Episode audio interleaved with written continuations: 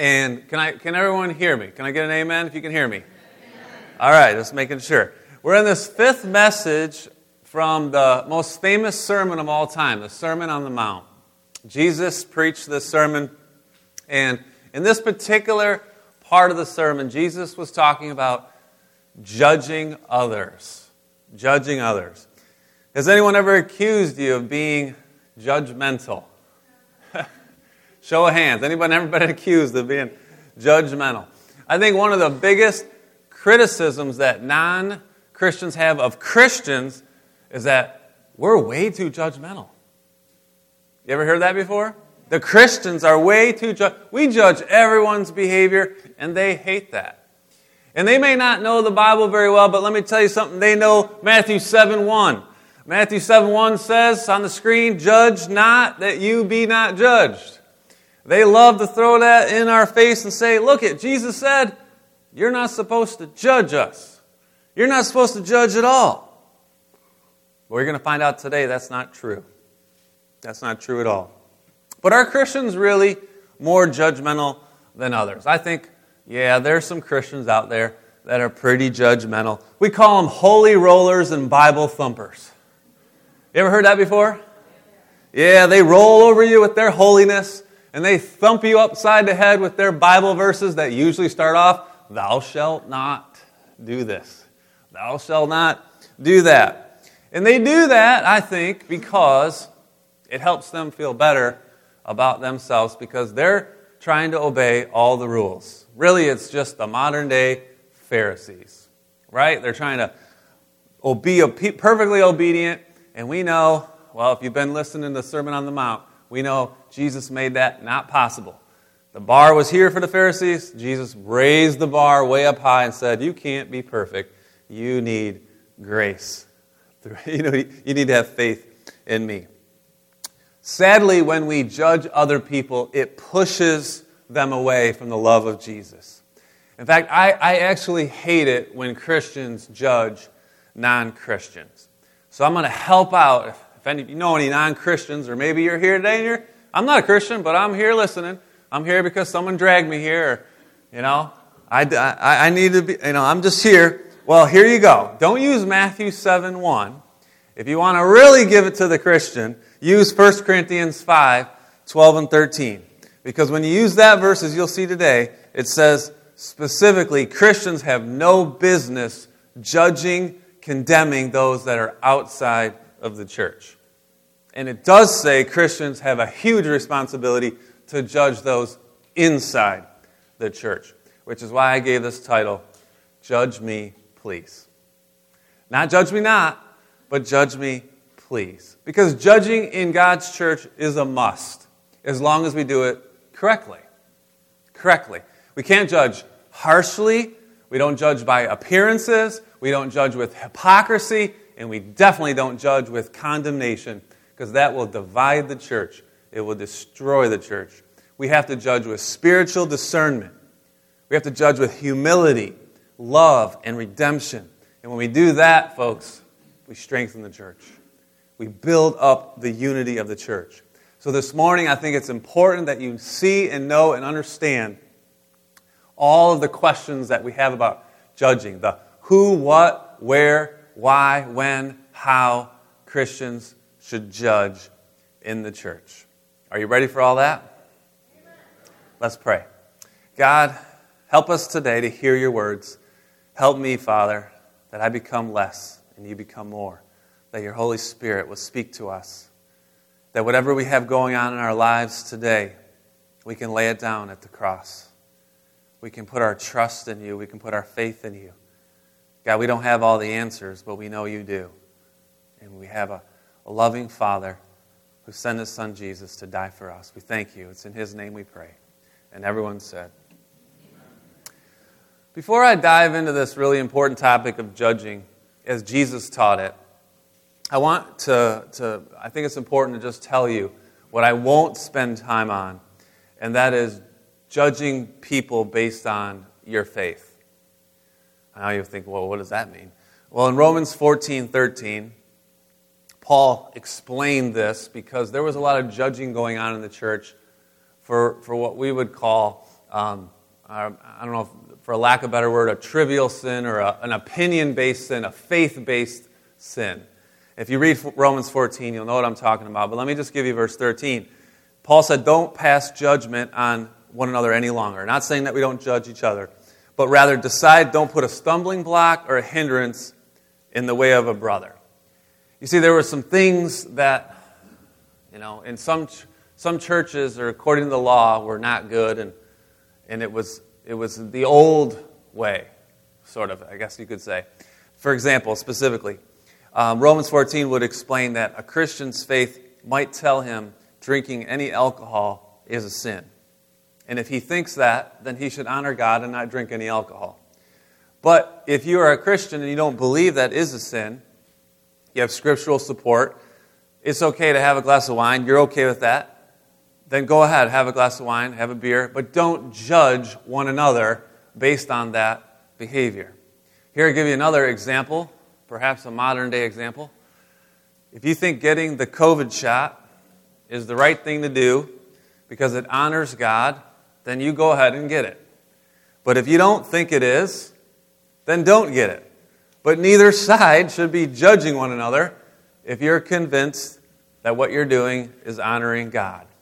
As Christians, we can't judge others based on their faith, our faith, their opinion, our opinion. And I say that that's so much somewhat trivial compared to what we are supposed to judge one another on, which is what I want to address today. Does that make sense at all to you? All right, cool. Number one question Whom do Christians judge?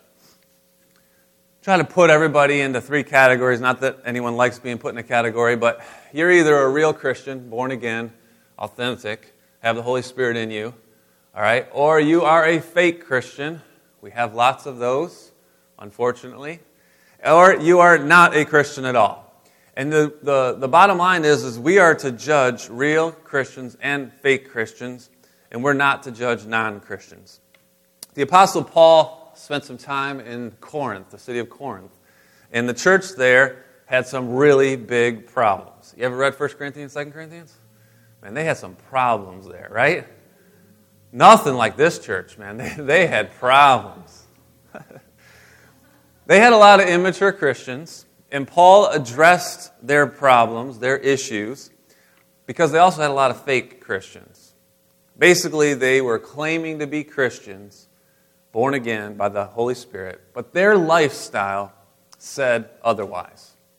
In 1 Corinthians 5, verse 11, Paul says this I'm writing to you so you will not associate with anyone who bears the name of brother if he is guilty of sexual immorality or greed, or is an idolater, a reviler, a drunkard, or a swindler.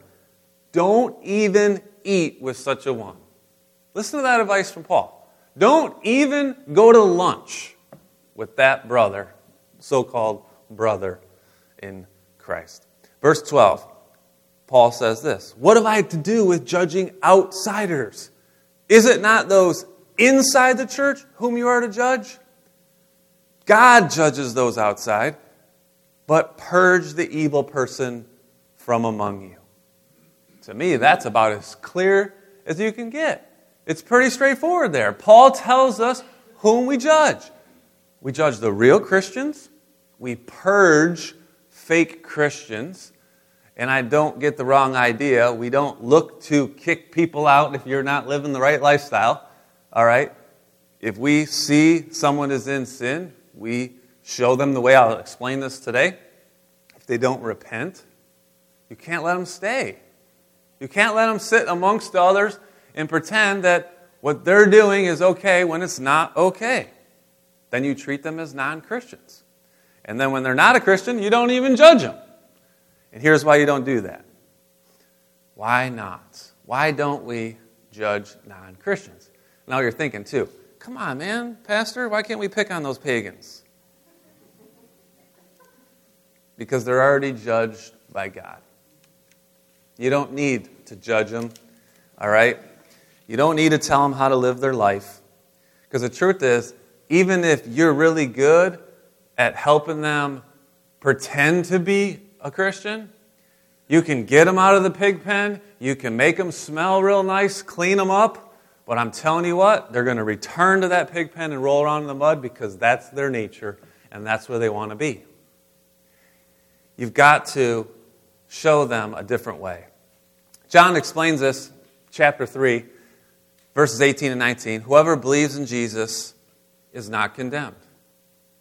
But if whoever does not believe, you're condemned already because you've not believed in the only Son of God, Jesus. And then verse 19 this is the judgment. The light has come into the world, and people love darkness rather than light because their works were evil. You don't need to judge non Christians, they're judged already. What are we called to do instead of judging non Christians? If you're a Christian today, what, how are you supposed to respond to those that don't have faith in Jesus Christ? The answer is simple be the light. Be the light. That's what Jesus says to Nicodemus here be the light.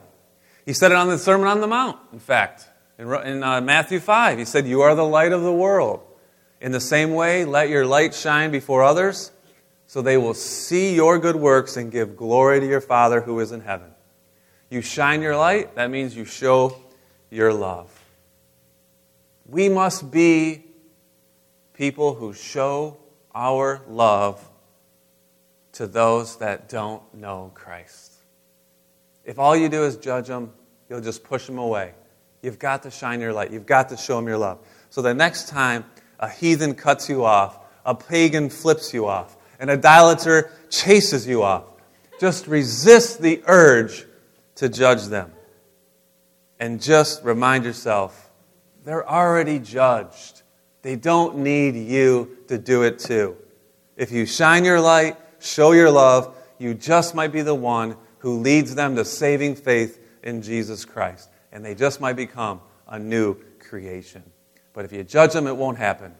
But if you love them and you pray for them, it could happen. And isn't that what we're called to do, church? That's right. Now, before I move on about whom we should judge, I should also mention this interesting verse in 1 Corinthians 6 3, which, if you've ever read it, you thought to yourself, what? And that verse is, Do you not know that we will judge angels? Isn't that a fascinating thought? As a side note. By the way, angel just simply means messenger. And I suppose there's lots of reasons why people think we would judge angels. Um, I think mostly because we are made in the image of God, redeemed by Jesus, they are not. So perhaps we have a higher position than angels. They have come to, God sends them to serve us. We are the saints. But we could have that conversation another time. It's an interesting one to think about. Second question What do Christians judge? And the answer is we judge actual sin and we judge authenticity authenticity. In every church letter in the Bible, the author at one point or another basically says you need to look out for false teachers. You need to look out for fake Christians. Jesus said in the Sermon on the Mount, Matthew 7 15, Beware of false prophets. How do they come to you? Do they wear a t shirt that says, I'm a false teacher? No. They come to you in sheep's clothing. They come to church. They dress up and they look like us. But inside, they are ravenous wolves. You will recognize them by their fruits. By their fruits. And sometimes it takes time before you see what fruit comes out. The church has this extreme responsibility to judge that means discern, not condemn, but judge, discern fake Christians and real Christians. The parables teach that basically we will continue on until Jesus comes back, and real and fake Christians will be in the church until Jesus comes back. So we have to continually judge, discern the real from the fake. Do you know the best way to discern real from fake? I give you the example of counterfeit specialists. When they investigate a possible $100 bill that's fake, they don't do it by comparing it to the real like this. They study the real thing until they know it like the back of their hand. And then, when they look at the fake, they're able to spot the mistake. See, we have to do the same thing as Christians. We have to know God's Word so well that when someone preaches something else, when they take something out of context, when they have their own agenda, we can spot that. That's how we do it, because we know the Word of God. Because we belong to a church that teaches the Word of God as its main priority. Do you belong to a church that does that? That's right. Takes practice though. Hebrews 5:14 tells us those have their powers of discernment trained by constant practice to distinguish good from evil. It takes practice to discern the good from the evil. So we must judge authenticity, and secondly, we must judge sin. Uh, I know, unfortunately, Christians, even though we become uh, bought by the blood of Jesus, we still sin, don't we? Um, and we confess it, which is what we should do. When 1 John 1 9 tells us we confess it, God is faithful and He purifies us when we confess it. But we're taught, even by Paul, examine ourselves daily. Go into your prayer closets and pray and ask God if there's any offensive way in you and repent. We have to do that all the time, daily. If you don't see it, well, then the church should help you see it. Uh, don't be the one, though, that thinks your spiritual gift is to point out everyone's sin. all right? That's not a spiritual gift, all right? But you cannot go on living in sin. There's a problem when you do that, and I'll explain that in a bit. Let's go on to question three where and when? Where and when do Christians judge? The best part about this question is that Jesus answered it very straightforward. Matthew chapter 18, verses 15, 16, and 17. If you've ever been in a church as, in leadership, or if you've ever been a part of a church that practiced, actually did church discipline, then you'd be familiar with Matthew 18, verses 15, 16, and 17. Jesus said, If your brother sins against you, you go and tell him his fault between you and him alone. At first, you make it a private matter. You sinned against me, brother. You're sinning against the church, whatever. This is, this is the problem. You, you, you need to fix this. This is a, an issue. It's affecting others. If he listens to you, you've gained your brother. But if he doesn't listen, then you go back to him with two or three others along with you. I recommend an elder be in there with that. Elders are the protectors of the church, the teachers of the church, the leaders of the church. Every charge may be established by the evidence of two or three witnesses. If he still refuses to listen, then you tell it to the whole church so the church understands. If he refuses to listen even to the church, well, then you treat him like a non Christian. And that's when you expel them from the body of Christ. This is the way to handle sin in God's church. Do it prayerfully, privately at first, then publicly if it needs to be. And it should be done when? Well, as soon as possible because rumors fly, right? And that divides churches. When churches gossip about that stuff, it's not good. Where and when? Fourthly, why do Christians judge each other? Why? The question of why. Personally, I'm not a big fan of confrontation. I like to avoid confrontation as much as possible, but I will do it if it's important, if it's important, do you think it's important to protect the church? I do. I know some of you do. It's very important to protect the church. Therefore, we must judge the sin if it's hurting the church. First of all, it hurts the individual believer. So we must protect the individual believer. Okay, 1 John 1 6. If we say, this is John, 1 John is, is wonderful uh, when it comes to this idea of fellowship with God broken when we live in sin or pretend that we're not living in sin. It says, verse 6 of chapter 1. If we say we have fellowship with God while we walk in darkness, we lie and we don't practice the truth. It can't be any simpler than that. You can't pretend that everything's okay if you're walking in sin.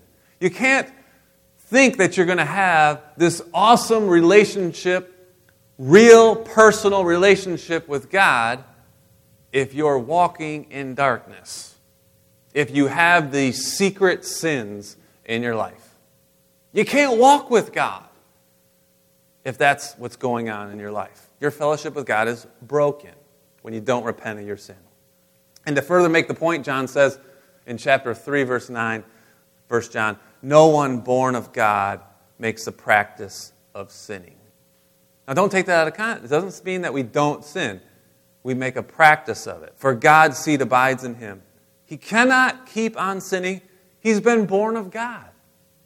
Will you find yourself back in the pig pen sometimes? Will you get mud on your face? Yes, you will. But you are not comfortable there. That's how you know you're born of God. Because you are uncomfortable when you are in sin. And you want out of that. And you repent of it. And you run from it and you seek help. That's how you know. Born again Christians get out of the pig pen, they grow up spiritually. So we must protect the individual believer. And we must also protect the church. Because honestly, the church can be very fragile. Very fragile. It just takes one sin from one person that will scatter the sheep and divide the church. You ever been a part of a church split? So unfortunately, it seems common these days that people have been a part of that, and it's no fun, and it's ugly, and it's not pretty, and it's sad. It's sad that the evil one can tempt a person, just one person, and they make a mistake, and then it divides. So we must protect the church. If a sin goes unchecked, and boy, have we heard this happening, we just let something slide. Oh, that's just so and so. That's just what they do. No, that's not just what they do. We must deal with it. It will hurt the church. We can't let it go. We have to deal with it. The church elders are the ones who lead the church in judging sin. We have to protect the church, it's our calling. Lastly, how? All right, here's the application, the part that everyone loves. All right, how do we do this? How do we actually judge one another? I have three things to say about this. First of all, not with hypocrisy. And that's what Jesus said. Here's the text Matthew 7, verses 3 through 5. And don't you know it? I forgot my log.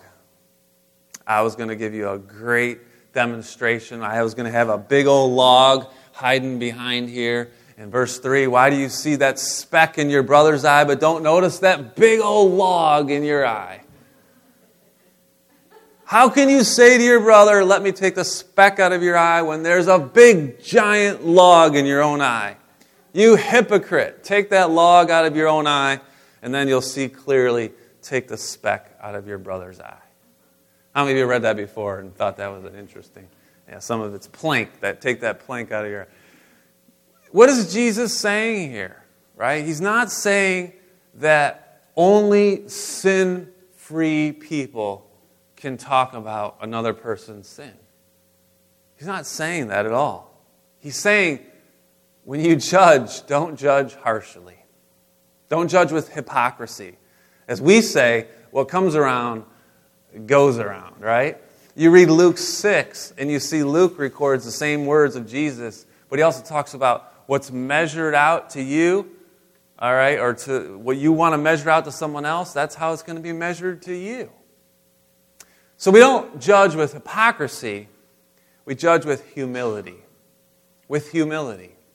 If you're going to judge someone's sin in the church, if you're going to go to your brother and say, listen, this thing that you're doing, this is a serious thing, and I'm doing this to protect you you do that with so much humility. Think about Philippians 2 3. Don't do anything from selfish ambition and conceit. In humility, count others more significant than yourselves. If you're going to a brother who's in sin and you see what's going to happen if they continue in this lifestyle, you're thinking of like, this is what I would want someone to do for me. This is how I'd want someone to do I want with humility. And you go to that brother or sister and you let them know with humility. And you better be on your knees praying a whole lot before you go. Humility. On your knees, humility, humble. That's how we, we go and judge. Secondly, not by appearance.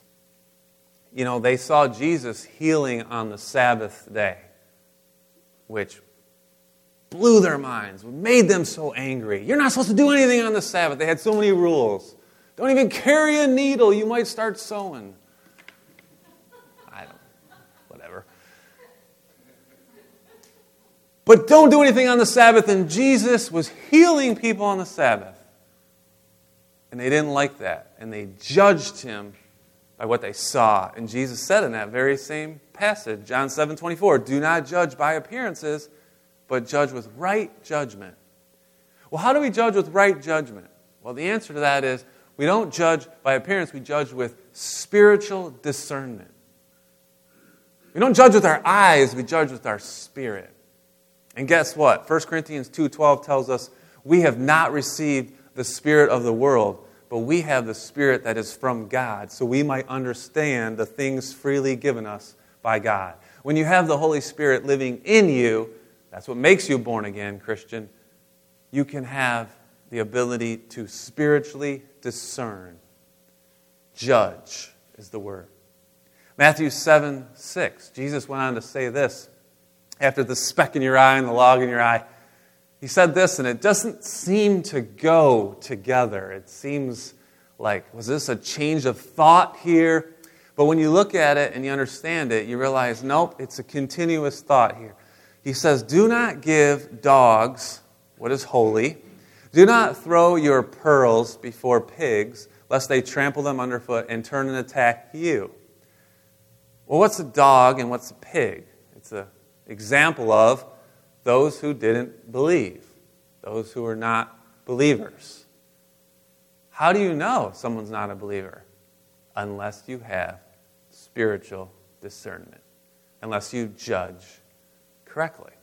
That's what Jesus is saying there. We don't judge by appearance, we judge with spiritual discernment. Thirdly, we judge not with condemnation. John chapter 8, there were the holy rollers brought and a woman caught in adultery. They caught her right in the act and they brought her to Jesus. They knew where to find her, they knew this was her lifestyle. She was a sinner. They brought her to Jesus and they said, Listen, Jesus, this woman's been caught in adultery. Moses tells us in the law we should stone her to death. What do you say? And Jesus, of course, said those famous words He who is without sin, cast the first stone. Right? Then he said to the woman, this is the part that's important for us. Jesus stood up, said to her, Woman, where are they? Because what happened was, is when he said that, they all left one at a time. No one was left, just him and her. Woman, where are they? Has no one condemned you? She said, No one, Lord. And he said, Neither do I condemn you. Go, and from now on, sin no more. So we see how Jesus handles full fledged sinner, right? He talks to her about saying that I'm not going to condemn you. But don't keep living this way. But I'm not going to condemn you. I want to redeem you. I want to redeem you. You see, that's how we judge with redemption in mind. With redemption. Galatians 6 1. You should underline that verse in your Bible. Brothers, if anyone's caught in any transgression, you who are spiritual should restore him in a spirit of gentleness. We judge simply to redeem. Everyone knows John 3:16. Well, just about everybody probably knows John 3:16. God so loved the world, he gave his only begotten son. Whoever believes in him shall not perish but have eternal life. You know what verse we don't read? The next one. Anybody memorize John 3:17? No, we all know John 3:16, but 3:17 is very informative. For God did not send his Son into the world to condemn the world, but in order that the world might be saved through him. Do you remember God condemned the world before? The flood. And he could have sent Jesus to condemn the world again, but yet he shows us sinners his great mercy. Shouldn't we show our brothers and sisters in Christ the same mercy? That's how you think when you go and judge others. We do it with love, with redemption. We do it to protect the church, never to condemn. It makes sense that the very next thing Jesus taught in the Sermon on the Mount was the golden rule. Everybody knows the golden rule. Verse 12. So, whatever you wish others would do to you, do also to them. What I taught you today, I think, is what God wants you to know about judging. How you judge one another, why you judge. All the questions that you have about judging, I hope, were answered. Because when you get it right, when we get this right, church, we show the whole world God's redeeming love. We show them that we can love one another and yet still point out lifestyles that don't match up with what God wants. This is how I can say to you, judge me, please. I'm not worried. If, if I am in sin, you better judge me. The other elders in this church better come to me and say, Pastor Matt, you are not living the way you should be living. And I will accept that. This morning, I, I know God might be speaking to you. There may be something on your heart. Maybe you came to church this morning thinking, boy, I just need to get this off my chest. I, need, I just need to give it to God. I can't carry this around with me anymore.